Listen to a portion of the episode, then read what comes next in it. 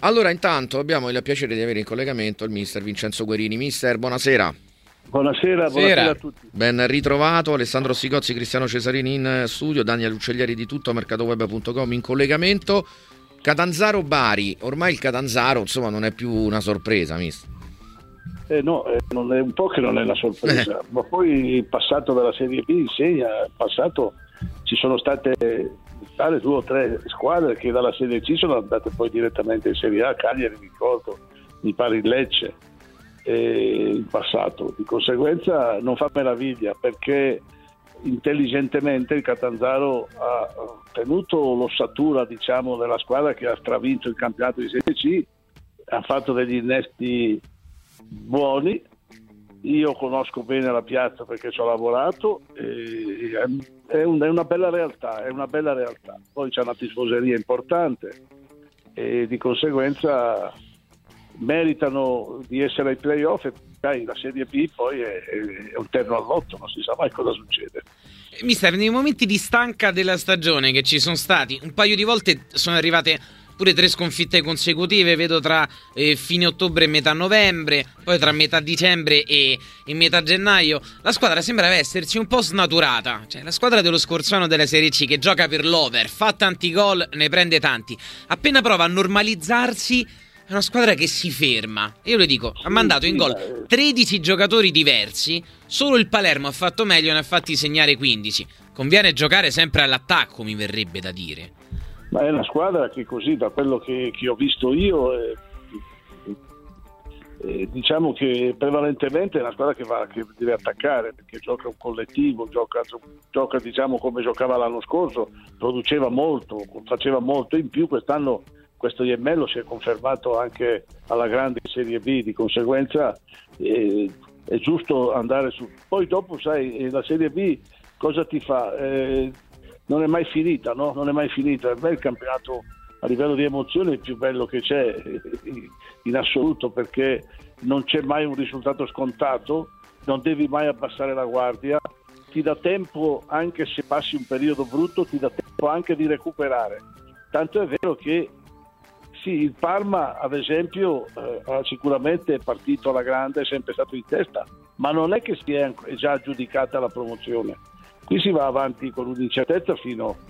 Noi ah, la, beh, serie sì. B, la Serie B naturalmente arriva a tre giornate dalla fine dove forse ci sarà una promozione sicura mm. e forse una retrocessione sicura, tutti gli altri da giocare. Eh, mister, sulle altre squadre che si stanno giocando la promozione con il Catanzaro, il Parma, la Cremonese e il Venezia sono delle multinazionali. Qui tolto eh, Van de Putte, belga, Sunas, eh, che è greco, e Antonini, che è italo-brasiliano, la, l'ossatura del Catanzaro è completamente italiana. Quanto facilita questo nell'avere la stessa intensità della passata stagione? Giocatori sono stati cambiati, ma più dell'80% della rosa è italiana.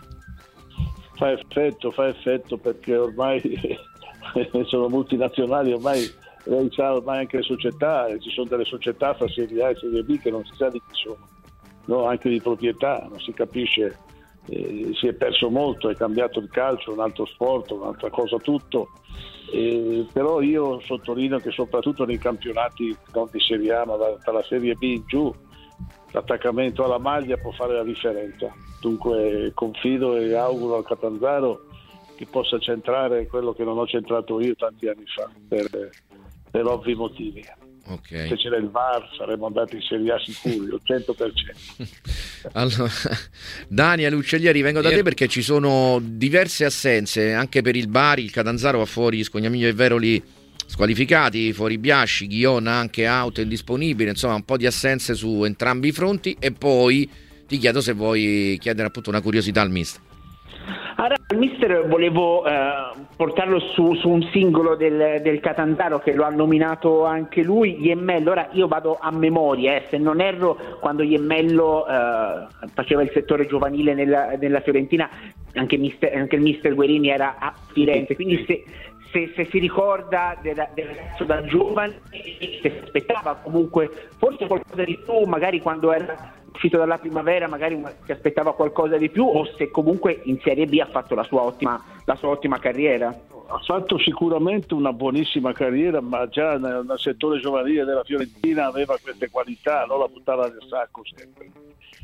Io francamente anche per il fisico, per come lo vedevo muovere, mi aspettavo qualcosina in più, pensavo che potesse arrivare in Serie A e poterci anche rimanere, eh, però ho avuto qualche alto e basso, adesso ha trovato, ha trovato lì a Catanzaro diciamo, l'ambiente ideale, e, e ha fatto veramente, sta facendo da due anni, sta facendo veramente cose molto belle, dunque lo conosco piuttosto bene. Eh, ce n'è un altro nella Fiorentina che hanno preso dal Crotone che, che è venuto su nei ragazzi e ragazzi della Fiorentina. Petriccione, anche lui. È un ragazzo che a me piaceva tantissimo nei ragazzi della Fiorentina, si stava un po' perdendo ma è ancora in tempo per, perché ha un ruolo delicatissimo, molto importante nella squadra centrale di centrocampo e dunque eh, spero che possa aiutare il Catanzaro a crescere ancora.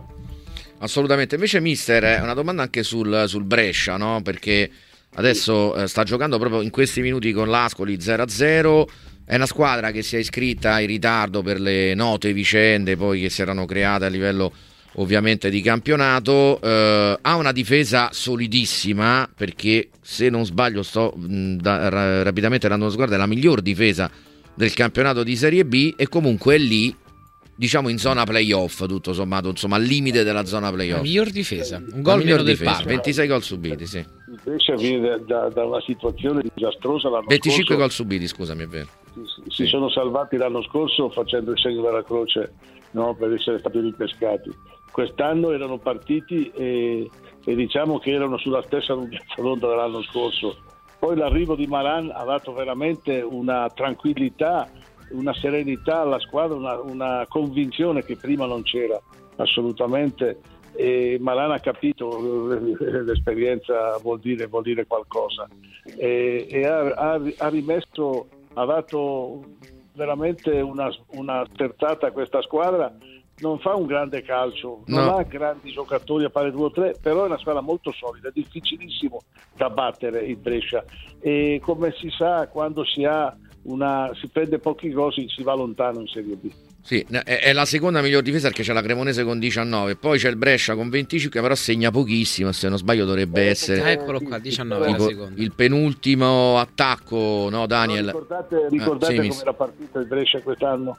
era veramente sì, malissimo. Sì, e invece adesso se la può giocare ai playoff. Eh, se la può giocare anche perché lì eh, col Cittadella che ha fatto queste sei sconfitte eh, consecutive esatto. praticamente è lì a, a, un punto e deve trovare solo un po' più di continuità dal punto di vista diciamo uh, realizzativo. Mister, sì. un abbraccio grande, grazie per essere stato con noi e ci risentiamo grazie, presto, grazie gentilissimo come sempre. Arrivederci, arrivederci. Grazie. Presto, arrivederci. Grazie al mister Vincenzo uh, Guerini.